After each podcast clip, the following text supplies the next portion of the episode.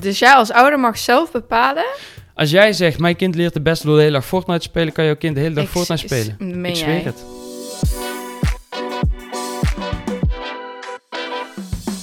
Hoe was jouw eerste schoolweek? Saai. Saai. Nou, Ja, nee, vertel. het is goed om weer terug te zijn. Het voelt fijn, het voelt goed. Ehm, Maar, het voelt af en toe ook een beetje laagdrempelig en eenvoudig. Maar ehm, ja, mijn taakomschrijving, mijn, mijn, ja, wat ik specifiek doe nou, zeg maar, de afgelopen week of heb gedaan. Ja, het was niet bijster. Het was niet veel. Ik heb echt geen reet hoeven doen.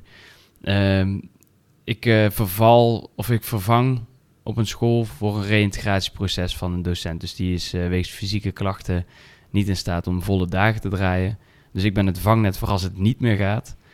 En eh, verder eh, mag deze desbetreffende docent zes uur op een dag draaien. Dus dat betekent dat ik het laatste uurtje ongeveer ehm, les mag geven.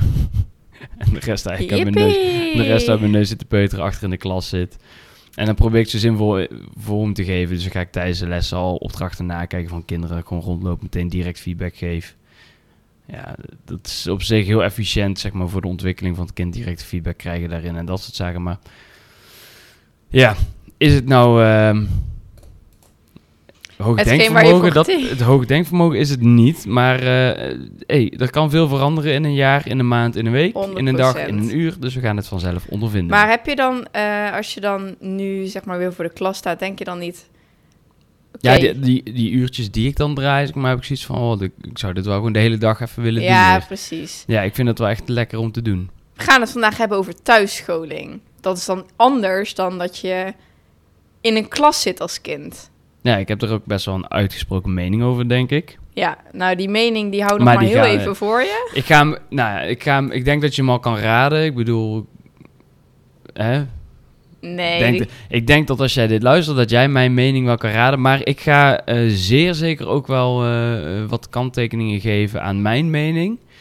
En ik ga natuurlijk mijn mening gewoon keihard onderbouwen. Dus, maar we gaan het er veel over hebben. Ik ga jou uitdagen, Veer, om gewoon heel veel vragen te stellen over thuisonderwijs en zo. Want ja, want voor degene die het niet weet, ik ben geen docent. Hè. Ja, ik ben dansdocent. Ik ben geen juffrouw die voor de klas staat en rekenles geeft. ja, en dat is dus het ding. Het gevaar van deze aflevering is dat ik heel veel kan gaan vertellen. Dus als je een hekel hebt aan mijn stem, dan zie ik je volgende week. Nee, nee, nee. Ik zal proberen voor jullie om het eh, interessant te houden. Nee, nee, het is mega interessant. Je hoort alleen mij. ja, precies. Hele interessante daarom. dingen zeggen. Dus eh, we gaan naar de grabbeltom en eh, Tom, grabbelton. Ja, daar gaan we mee Ja, beginnen. daar gaan we naartoe. Hi, even een kleine mededeling, want je hoort op de achtergrond onze wasmachine. Sorry daarvoor, hij is nogal aanwezig, maar het goede nieuws is dat het vanzelf weer voorbij gaat. Dus veel luisterplezier, ik start de opname weer over 3, 2, 1. Jij bent aan het wachten. Vera roept eh, de afgelopen weken grabbel, grabbel, grabbel. Ja, maar ik mag dat van jou niet meer doen. Nee, denk Nee, dat. dus ik ben ermee Hey, gestopt. Alleen naar een concert of het theater gaan. Zou je dat wel doen? Volgens mij hebben eh, was dat... Wanneer hebben we dat gehad? Vorige, vorige keer hebben we in je eentje naar een pretpark gaan of Ja, zo dit hebben lijkt gehad. er wel een beetje op, Die, hè? die lijkt er wel op, maar ja, Nee, het we is gaan een een andere, setting. pakken. Het is een andere setting, maar ik, ik zou eigenlijk ook hetzelfde zeggen. ja, Doe het, ik zou lekker ook doen, hetzelfde zeker. zeggen. Ja, we gaan voor de volgende. even een andere doen, jongens. Naast je vaste baan een bijbaantje nemen. Waarom vinden we dit grappig? Live. Live. Ja, ik zat... eh, ja, ik heb al veel meegemaakt afgelopen week. Maar ik zat de afgelopen week in de teamkamer. En eh, ja, we hadden het over tv kijken en tv-programma's volgen. En toen was er een collega en die zei... Ja, ja, Wouter, wat doe jij dan zo na schooltijd? Zo Mhm. na het werk? Ja, toen zat ik te denken, wat doe ik eigenlijk na werktijd? Ja, een beetje naar de sportschool, maar dat probeer ik eigenlijk juist ervoor te doen. Ik vind na, na werktijd vind ik dat altijd ruk. Veel te druk met allemaal van die tieners en zo, vind ik irritant. Ehm, verder lees ik. Vind ik leuk. Inlezen, video's kijken, informatie vergaren. Ik ben echt zo'n soort van nerd die gewoon eh, non-stop wilt leren. Ben ook mega nieuwsgierig, dus dat doe ik eigenlijk. En verder ehm, ben ik een agent van een aantal acteurs in de theaterwereld. Ik ben coach, ik ben dansdocent. eh, ik help mee met het organiseren van een danswedstrijd. Ehm, Nou, we hebben, hè, we hebben Do It natuurlijk, eh, dus podcast opnemen en dat soort dingen. Dus ik doe eigenlijk heel veel dingen wat gewoon extra ondernemen is. Extra Ja, zitten- bijbaantjes. het is niet echt een stil. bijbaantje in loondienst, maar het is gewoon lekker ondernemen omdat het lachen is om te ondernemen. En ja, Ik had gisteren een gesprek met mijn vader in de auto. Ik zei, er zei ooit iemand tegen mij dat ik keuzes moest maken en niet alles tegelijk moest doen of niet. Dat ik gewoon moest focussen op een paar dingen en niet zeg maar dat, dat, dat en dat doen. ik wist dat er iets misging. Nou, en toen zei ik, maar ik heb nu voor mezelf besloten dat ik dat gewoon lekker wel ga doen. En weet je waarom? Omdat ik daar gewoon nu gewoon verdomde veel plezier uit haal. En ik dat echt heel erg leuk vind om te doen.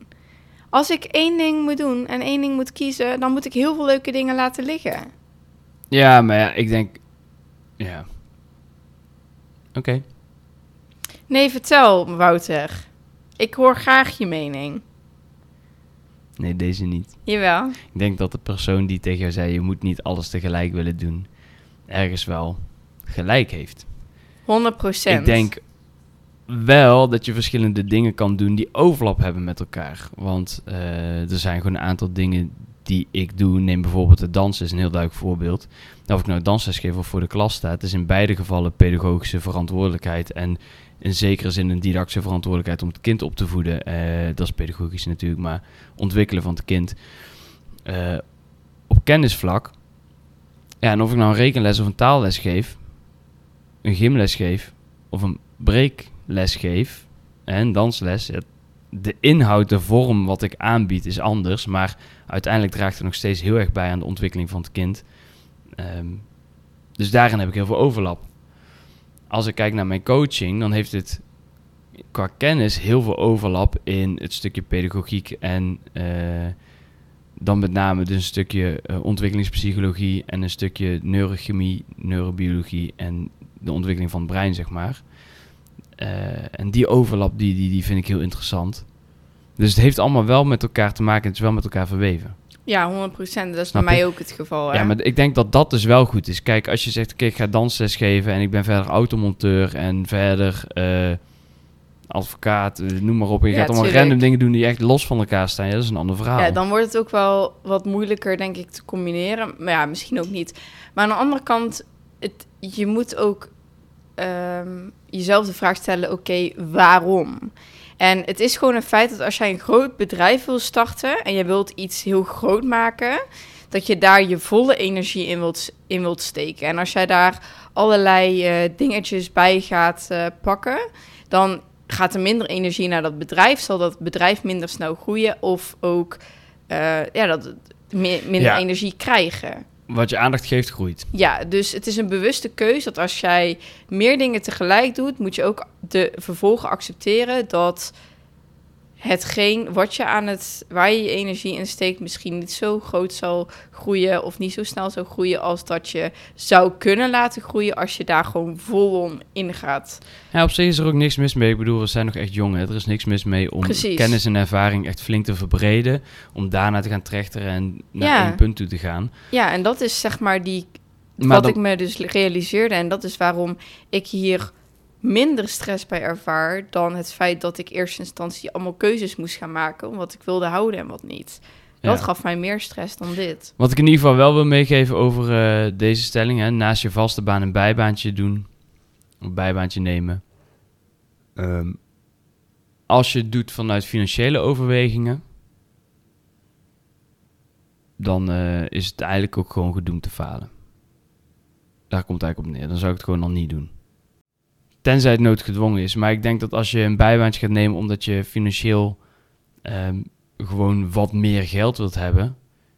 Ja, wat ga je met dat geld doen? Wanneer heb je de tijd om nog iets te doen? Snap Ja. je? Kijk, als je met je vaste baan niet rondkomt en je moet iets extra's doen in je vrije tijd om er rond te komen, doen. Neem verantwoordelijkheid. Ga die, jezelf uit die shitshow helpen.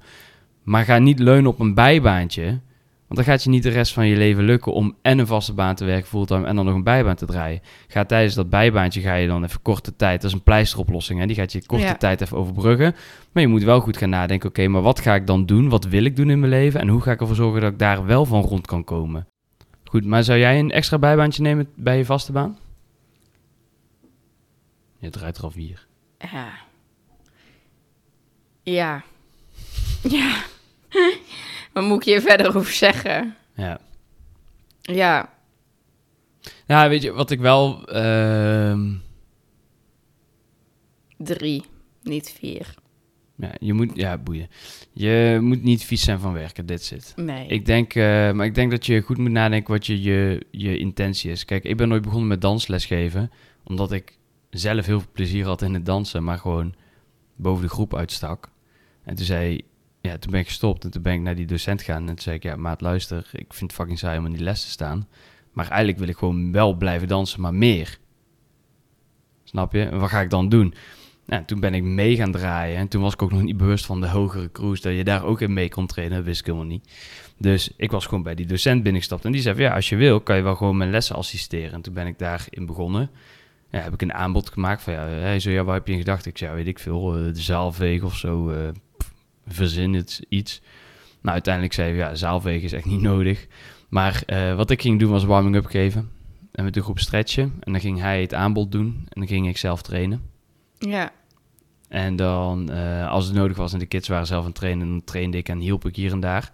En dat is gewoon geëscaleerd. En toen, ben ik, toen was ik 14 of zo. En toen is geëscaleerd, ben ik naar de Pabo gegaan en alles. En ben ik zelf danslessen gaan geven. Ja. ja, ik denk dat de intentie die erachter zit heel erg belangrijk is. Want ik denk dat je op een gegeven moment in je leven dat niet meer wilt. Dan Ja. wil je gewoon een vaste baan hebben die jouw leven onderhoudt. De keuze die ik nu heb gemaakt, en ik denk idem dito voor Wouter, is één een stukje plezier.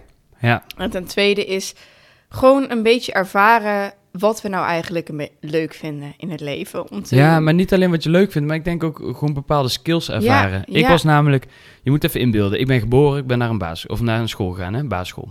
Volgens Ja. naar middelbare school, volgens vervolgopleiding en toen ben ik gaan werken op een basisschool. Mijn hele leven vond plaats binnen schoolmuren. Ja, Dat geeft mij wel het recht om dadelijk flink te gaan oordelen over thuisonderwijs wel of niet doen. Maar dat geeft mij natuurlijk ook een bepaalde gekleurde bril. Want heb ik de grote boze mensenwereld ook ooit ontdekt? Nee, nooit. Nou, dat heb ik ontdekt toen ik met een, eh, een, eh, ja, een business coaching gesprek ging. Toevallig. Ehm, of ja, dat was eigenlijk helemaal niet zo toevallig. Daar heb ik van, eh, ja, van hem cadeau gekregen. Dat was heel grappig. was eigenlijk het cadeau van Vera. Maar hij zei, nee, nee, dat krijgt hij van mij. Dus ik kon Vera alsnog iets anders kopen. Was nice. Ik wacht nog steeds. Nee, grapje. Ehm, maar hij zei, ja Wouter, het klinkt gewoon alsof jij een gigantische autonomiebehoefte hebt. Omdat iedereen altijd voor jou het gras voor je voeten wegmaait. Alsof iedereen altijd alles voor je regelt. Omdat je het spannend vindt of lastig vindt of whatever. En mensen willen je helpen. Het komt vanuit liefdevolle intenties. Maar eigenlijk is een echte, echte vriend iemand die tegen jou zegt... Hey, dit is kut. In plaats van dat hij het voor je fixt. ja, Een echte vriend zegt tegen jou: Yo, vind je het moeilijk? Nice. Succes om het te fixen. En ik help je als het niet lukt, maar ga het eerst maar zelf fixen. In plaats van dat je zegt: Oh, kom maar jongen, ik fix het wel voor jou. En dat deden niet mijn vrienden alleen, dat deden ook mijn ouders, mijn collega's, mijn docenten. Dat heeft altijd iedereen voor mij gedaan. Ehm,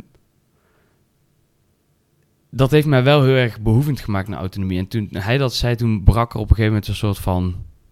Hè, dat, dat, die gekleurde bril die brak en in één keer zag ik gewoon helder. dacht ik, oh shit, dit is er waar ik de hele tijd tegenaan loop. Hier heb ik moeite mee.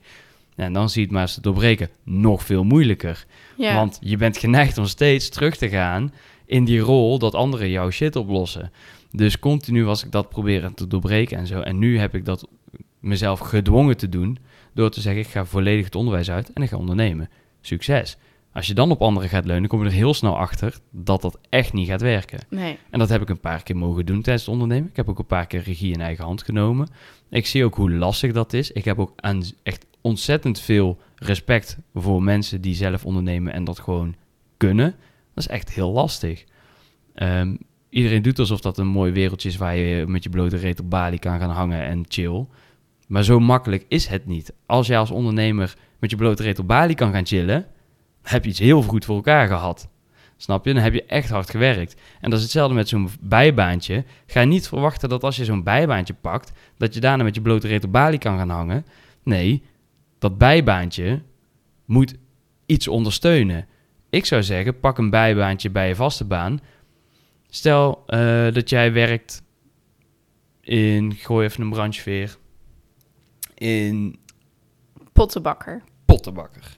Jij bent pottenbakker? Ja, dat was het enige dat nu in me opkwam. Oké, nou ja, pottenbakker. Stel dat jij werkt als pottenbakker. Wat doe je als pottenbakker? Pottenbakken. Ja. Ja, maak ik ze ook van klei dan? Ja, je maakt oké, ze ik maak ze zelf van klei. Ik ben een soort kunstenaar daarin, hè? Oké, nou pak dan een bijbaantje bij iemand die echt fucking goed is in dat vak. Ja. Pak een bijbaantje bij iemand die echt een expert is in pottenbakken. En zeg je, hé hey, luister, ik wil bij jou eh, eigenlijk komen werken extra. Eh, ik hoef geen hogere wiskunde te doen, ik ben zelf pottenbakker, ik vind dat leuk. Laat mij maar het afval opruimen.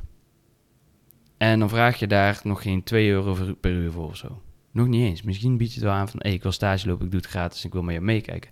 Wat heeft dan dat bijbaantje voor nut? Niet financiële groei, maar kennisgroei. Want jij gaat bij deze persoon zien wat hij wel niet allemaal kan en wat hem zo succesvol maakt. Ja. Snap je? Ja. Dus verander het woord bijbaantje naar extra werk en verander werk dan naar stage. Ja, en wat nou als je, want da- daar zit ik dan ook aan te denken, wat als jouw vaste baan en niet voldoende inkomen genereert voor jouw leven en je hebt een bijbaantje nodig?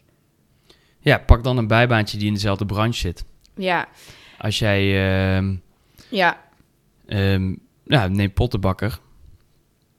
Solliciteer dan bij een ander bedrijf wat ook potten bakt, waar je eh, als eh, conciërge kan werken of Ja. hetzelfde doet. En wat ik dan ook denk is, ik zou wel dan toekomst... Sorry. Ik zou wel toekomstgericht kijken hoe je ervoor kan zorgen dat jouw vaste baan, jouw grote baan eigenlijk, wel voor voldoende inkomen Ja, gaat zorgen. Ja, kijk, eh, stel jij werkt. ehm, nou, stel je werkt bij een Basic Fit, laat even iets simpels pakken en je bent gastheer. En ehm, eh, jij wil eigenlijk hoger opklimmen. Hè. Fit heeft best wel een simpele hiërarchie, best wel simpel top-down. Eh, en je wil een stap hoger, een, een, een laagje hoger, een trede hoger. Dan zijn er bepaalde kwalificaties voor nodig. Nou, dan kan je zeggen, oké, dat wil ik bij jullie leren.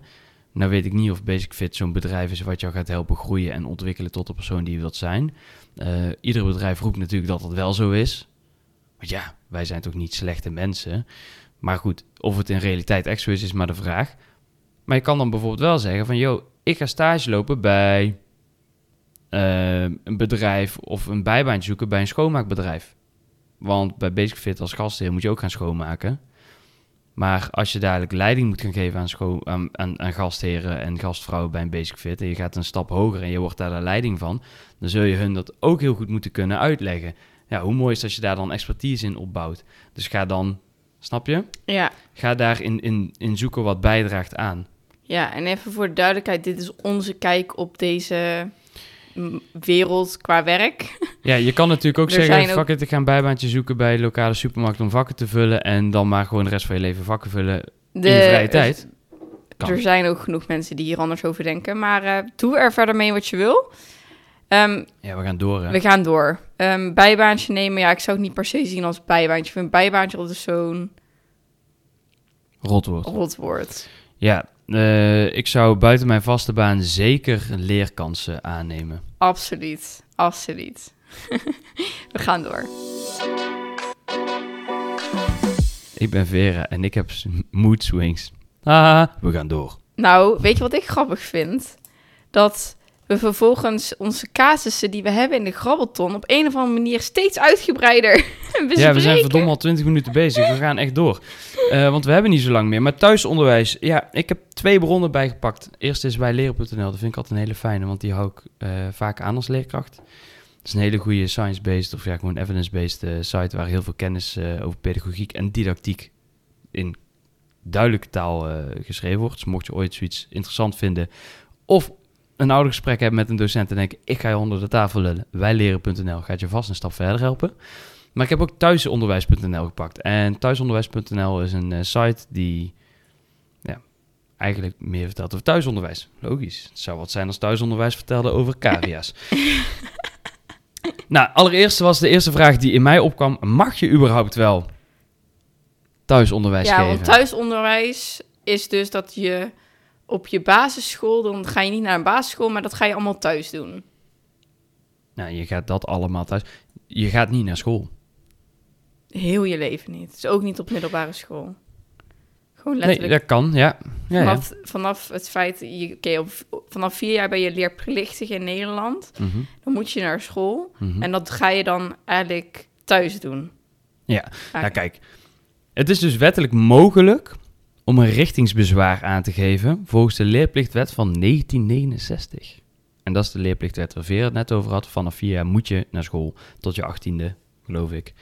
Eh, Ja. Maar er is een uitzondering op de regel. Je kan namelijk vrijstelling aanvragen. Dat betekent dat die wet dus niet helemaal zoals die omschreven is, geldig is op jou. Die vrijstelling heeft wel wat eisen. Ja, want, Je bent aan het lachen, wat is er aan de hand? ja, omdat ik denk, ja, ho- hoezo vrijstelling? Zijn er dan bijzondere kiddo's? Want in Nederland hebben we ook zoiets als eh, vrijheid van gelovings, eh, geloofsuiting of godsdienstuiting, vrijheid van meningsuiting, noem het maar op, allemaal die eh, mikmak en meuk enzovoorts. Ja. Nee, het is geen meuk, het is allemaal mooi dat we zo'n vrij land zijn. Maar dat vrij land heeft ook wat kanttekeningen, want daardoor kan je zeggen, hé, hey, ik werk in de kermis en ik heb een trekkend bestaan. En dus kan mijn kind niet zomaar naar één school, want voor het werk wat papa en mama doen, moeten wij rondreizen. Of Daar ben ik trouwens wel van tegengekomen, inderdaad, zo'n kind. En die ouders waren echt aan het twijfelen of dat ze dat kind thuis gingen studeren. Want die, ging, die hing helemaal in die touwen en die was echt zo vette kunstjes aan het doen in dat circus. En die werd vier jaar en die ouders die stonden voor een keus. Ze wisten nog niet wat ze gingen doen. Nee, maar kind ging rondreizen met circus dan. Of ouders. Ja, dat kind is, die doet nu, is zij, doet ze mee met dat circus. Ja, ja, maar wat deden ouders? Die zitten ook in dat circus. Ja, zie je. Ja, Dus, maar wat dat kind doet, dat kan gereed roesten. nee. Eh, het gaat erom wat ouders doen. Ouders reizen rond, hebben geen vaste werk of, werk of woonplek. Ze hebben een trekkend bestaan. En dus kan het kind niet naar één school. ja. Dus of die moet van school naar school hoppen, wat echt inefficiënt is. Of krijgt thuisonderwijs. ja. En dan kan je dus vrijstelling aanvragen. Waar veel andere mensen beroep op doen, is levensovertuiging. Bijvoorbeeld godsdienst. Als er geen school is die overeenkomt met jouw levensovertuiging, dan kan je zeggen: Ja, maar eh, ik wil mijn kind niet naar zo'n school sturen, want dat matcht niet met waar ik van overtuigd ben. En dus kan je thuisonderwijs doen. ja ik heb Dat dus- is waar de casus origineel over gaat, want de casus stak in op de woke cultuur in Nederland begint te groeien. Wij veramerikaniseren altijd en Amerika is lekker voorloper en die zijn allemaal veel te woke. En dat begint hier in Nederland langzamerhand ook op te komen. Ja, Hè? Wat als je daar nou van overtuigd bent dat je daar niet in mee wilt en je bang bent dat jouw kind, als het op een reguliere basisschool, ook woke wordt. ja, We hadden in groep 4 laatst een kind, wat gewoon letterlijk vroeg, eh de docent was jarig, had een grabbelton met allemaal kleine cadeautjes en zo en dan een grabbel bingo.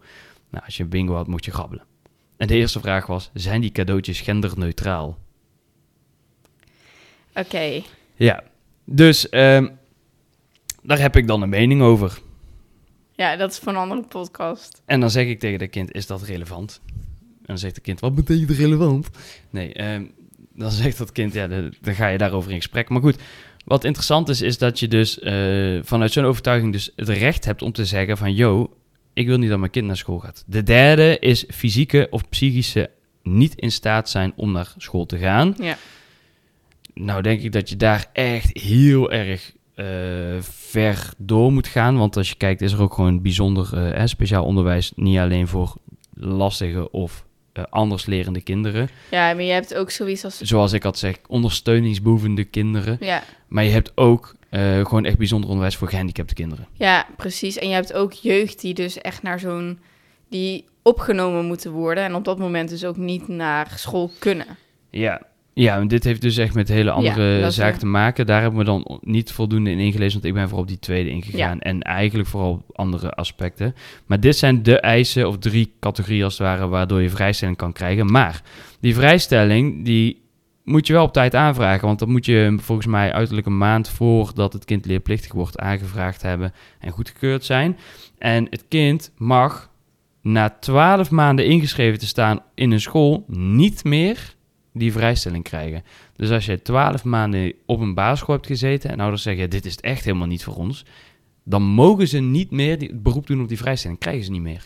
Nee, dan Dus zouden ze dan gewoon moet moeten het op school van school. Ja, dus dan moet het, op, nee, dan moet het gewoon op school blijven. Ja, het mag altijd wisselen van Ja. school, maar dan mag het niet meer thuisonderwijs krijgen. Nee, Welke school, daar interesseert me vrij weinig in en deze podcast. je hebt ehm, je- ook van die ouders die letterlijk het kind eh, ook thuis houden en dan in de natuur leven en dan dat kind... dat is dus is het- dat dat... Ja, dat, dat is dus het volgende. Dat is afhankelijk van thuisonderwijs, hoe jij het zelf invult. Want ehm, kijk, is er toezicht op thuisonderwijs en de, de kwaliteitseisen van de onderwijs? Want Ja. jij zegt, ja, kun je dan gewoon door een weiland gaan huppelen? Ja. Stel, stel dat wij eh, een boerderij kopen en zeggen, YOLO, wij gaan gewoon vanaf nu een agrarisch bestaan. Wij gaan gewoon als boer door het leven. Ja, En wij doen niet meer aan school.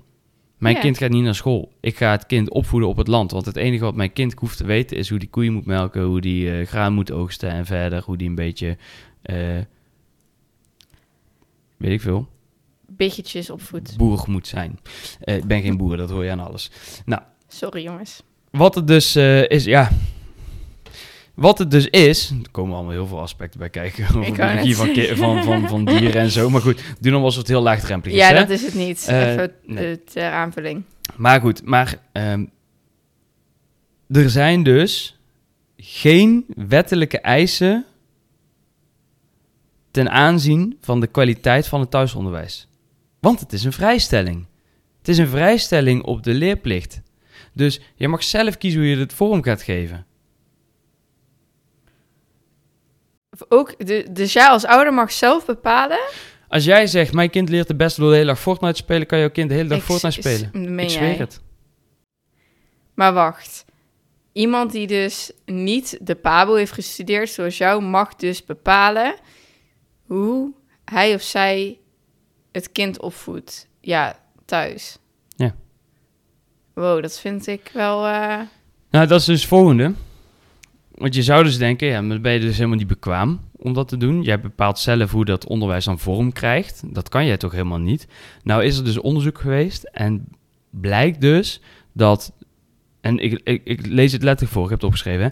Thuisonderwijzers slagen er over het algemeen goed in hun kind, slash kinderen, vervangend en passend kwalitatief hoogstaand onderwijs aan te bieden. Dit is wat het OCW, ministerie eh, van Onderwijs, Cultuur en Wetenschap, heeft, aan, eh, heeft uitgesproken. Maar, het is leuk dat ze het zeggen, maar wie instrueert die kinderen dan? Doen ouders dat? Of nemen ze iemand anders in dienst? Want je kan ook zeggen thuisonderwijs, en ik neem gewoon een leerkracht in dienst. ja, En die leerkracht geef ik kaders van dit mag je wel delen, dit mag je niet delen. ja. Snap je? Ehm, ja, want zo zouden misschien mensen dat ook doen, hè? Want nou, dat, dus- dat zou kunnen. ja, Dat zou kunnen, want ja, kostenplaats komen zo op. Eh, ja, maar ik kan me voorstellen dat, ze, dat ouders die dan thuisonderwijs doen... wel zouden willen dat een kind kan rekenen en taal en zo Ja, maar je hebt natuurlijk ook mensen die zeggen, ik kan dat zelf wel. Je kan ook zeggen van, hé luister, ehm, ik ben als ouder, ik heb tijd ik, over, ik ga me ontzettend goed inlezen en eigenlijk een paar volgen of zo zelf be- bekwaam worden, kennis opdoen. Als je als ouder competent genoeg bent om les te geven, kan je dat ook doen. Ja, Stel dat wij ervoor kiezen om thuisonderwijs te doen, ja dat, zou- dan, ja, het zou kunnen. dan zou mijn kind gewoon onderwijs kunnen genieten, wat andere kinderen in principe ook kunnen, maar kan ik zelf sturen wat ik wel en niet wil delen, waar ik, wat ik belangrijker vind, waar ik aandacht aan wil besteden en wat minder. Ja. Snap je? Ik kan ook zeggen, ik studeer net iets langer door, ik ga mijn eigen school starten. Andere onderwijsstroming. Ook een leuk idee. Nee. nee, dat vind ik niet. Niet je ambitie. Nee, zeker niet. Ehm, kostenplaatje. Hoe duur denk jij dat het is om... eh, want dat kind moet wel... Luister, Les je krijgen? gaat me nu een vraag stellen. Ik weet niet eens hoe duur normaal onderwijs is. Nee, ik ga jou nu heel specifiek vragen. Weet je wat een methode is? Ja. Oké. Hoe duur denk jij dat op het primair onderwijs een rekenmethode of een taalmethode gemiddeld genomen ongeveer is? Ja, wat zal het zijn? 1000 euro?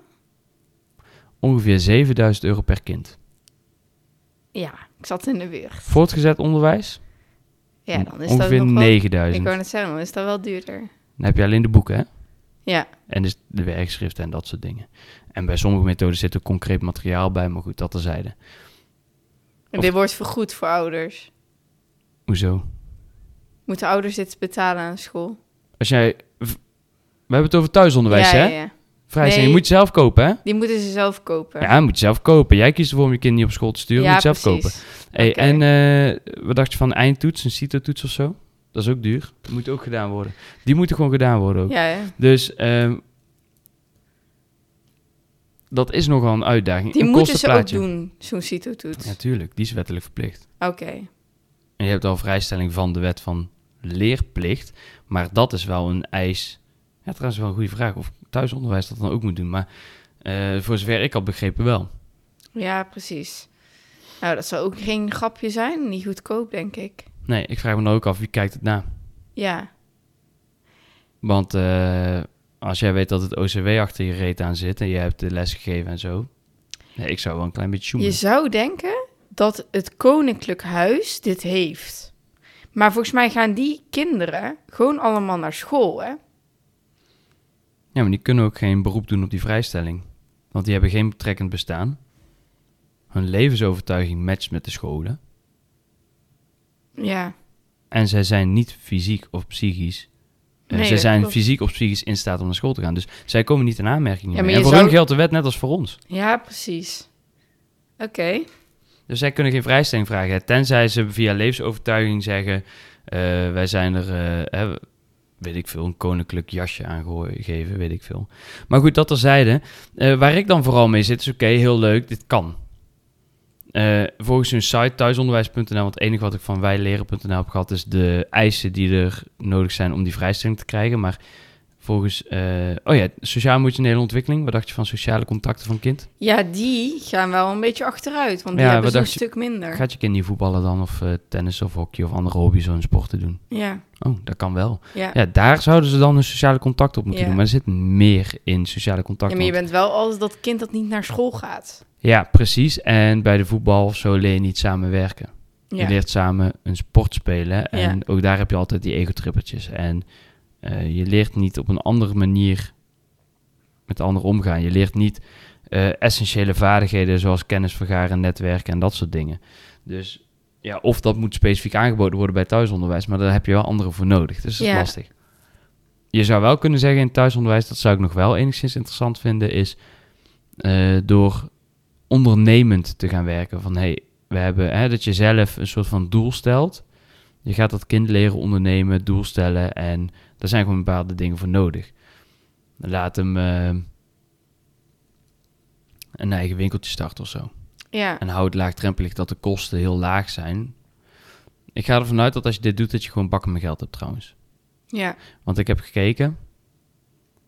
ehm, wie gaat lesgeven? Of je moet een docent inhuren wat gewoon fulltime salaris is. En luister, als je mij inhuurt, ga ik niet akkoord met het salaris wat ik bij een basisschool krijg. Nee, dat is privéonderwijs. Dat snap ik ja, natuurlijk dus ook wel. dat is. Daar gaan wel een paar schepjes bovenop, inderdaad. En dan niet zomaar, hè. Er gaan echt een paar flinke stappen bovenop. Ehm, of je moet het zelf gaan doen. Maar ja, waar haal je de tijd vandaan? Je moet die methodes en alles aanschaffen, is ook duur. Eh, als jij de tijd hebt om dat onderwijs te gaan geven, kan je dus niet werken. Dus moet je voldoende inkomen elders gegenereerd hebben. Of voldoende vermogen hebben of ergens genereren. Om dus die tijd vrij te maken en niet te werken. Oftewel, je moet flink vervroegd met pensioen gaan. Of je moet een partner hebben die zoveel verdient dat jij gewoon stay-at-home mom kan zijn of stay-at-home dad. En gewoon die, die, die lessen kan gaan regelen. Ja, Dus die tijd, geld, werk, die vragen die spoken dan door mijn hoofd. Een andere vraag die door mijn hoofd spookt is een stukje didactiek en pedagogiek. Kijk, didactisch vertrouw ik erop dat iedere lapswans wel kan lesgeven. Of in ieder geval voldoende kan inlezen. Eh, de enige valkuil die heel veel mensen hebben is het voor gaan zeggen, omdat je een kind uit zijn lijden wil verlossen. Maar als je de juiste mentaliteit hebt en zegt, hey, ik ga jou lekker laten struggelen, prima.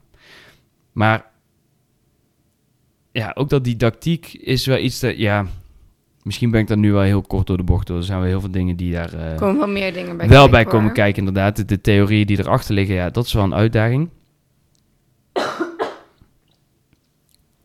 Maar dan kijk ik en dan zie ik eh, het kopiëren van eigen ervaring.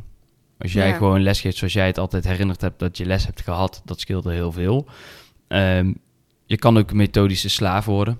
Hè, je koopt toch methodes, staat gewoon in een handboekje uitgelegd wat je moet doen, stap voor stap. Kan je doen.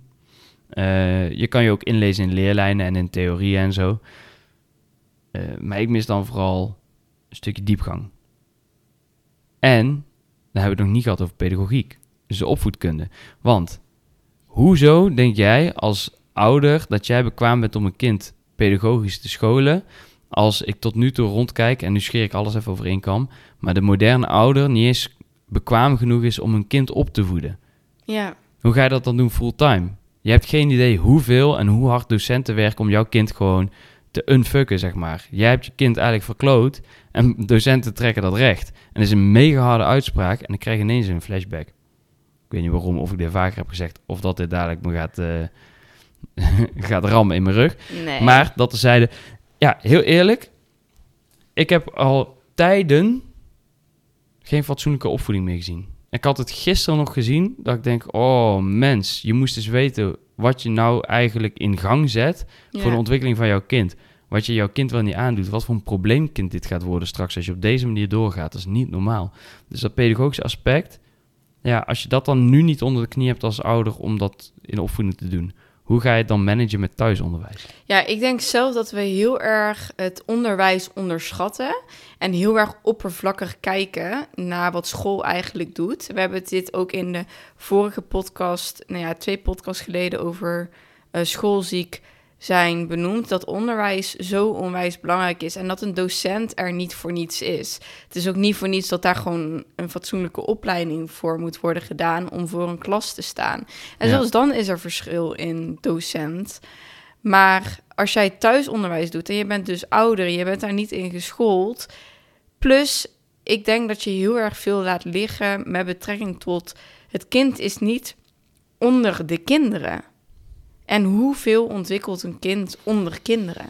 Als volwassene kom je ook in een klaslokaal en denk je, wat is dit voor een eh chaos Ja. en eh, herris?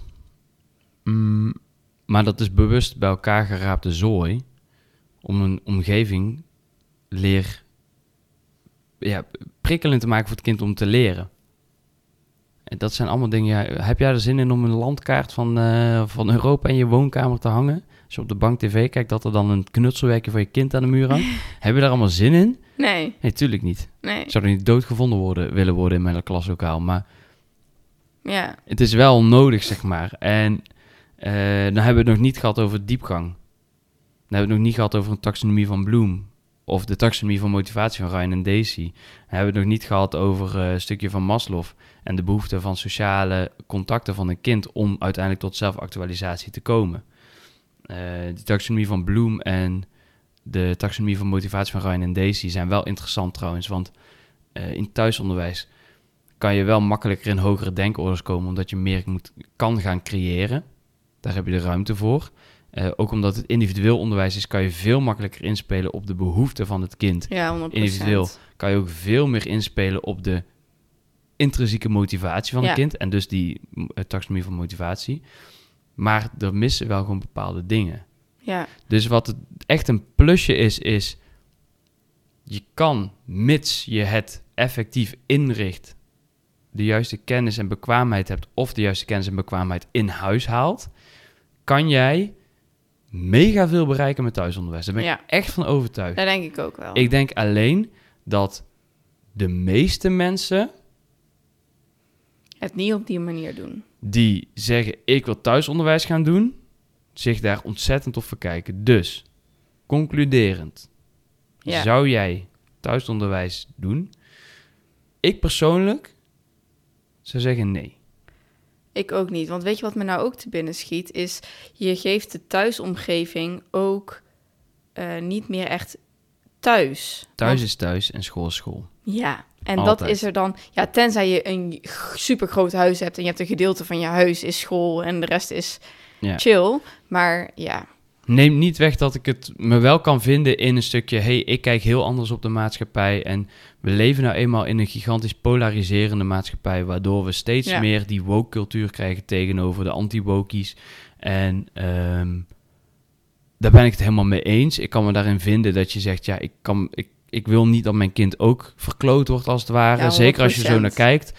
Ehm, zo kijken wij er ook zo naar. kijk ik er ook naar. Ja. Ik denk alleen ook dat het op een andere manier kan. En ik denk zeker dat als je een kind gaat afzonderen van die omgeving, dat je die polarisatie voedt. Ja. Je kan beter, denk ik, je kind thuis fatsoenlijk gaan opvoeden, gaan leren en haal desnoods een pedagogisch coach in huis.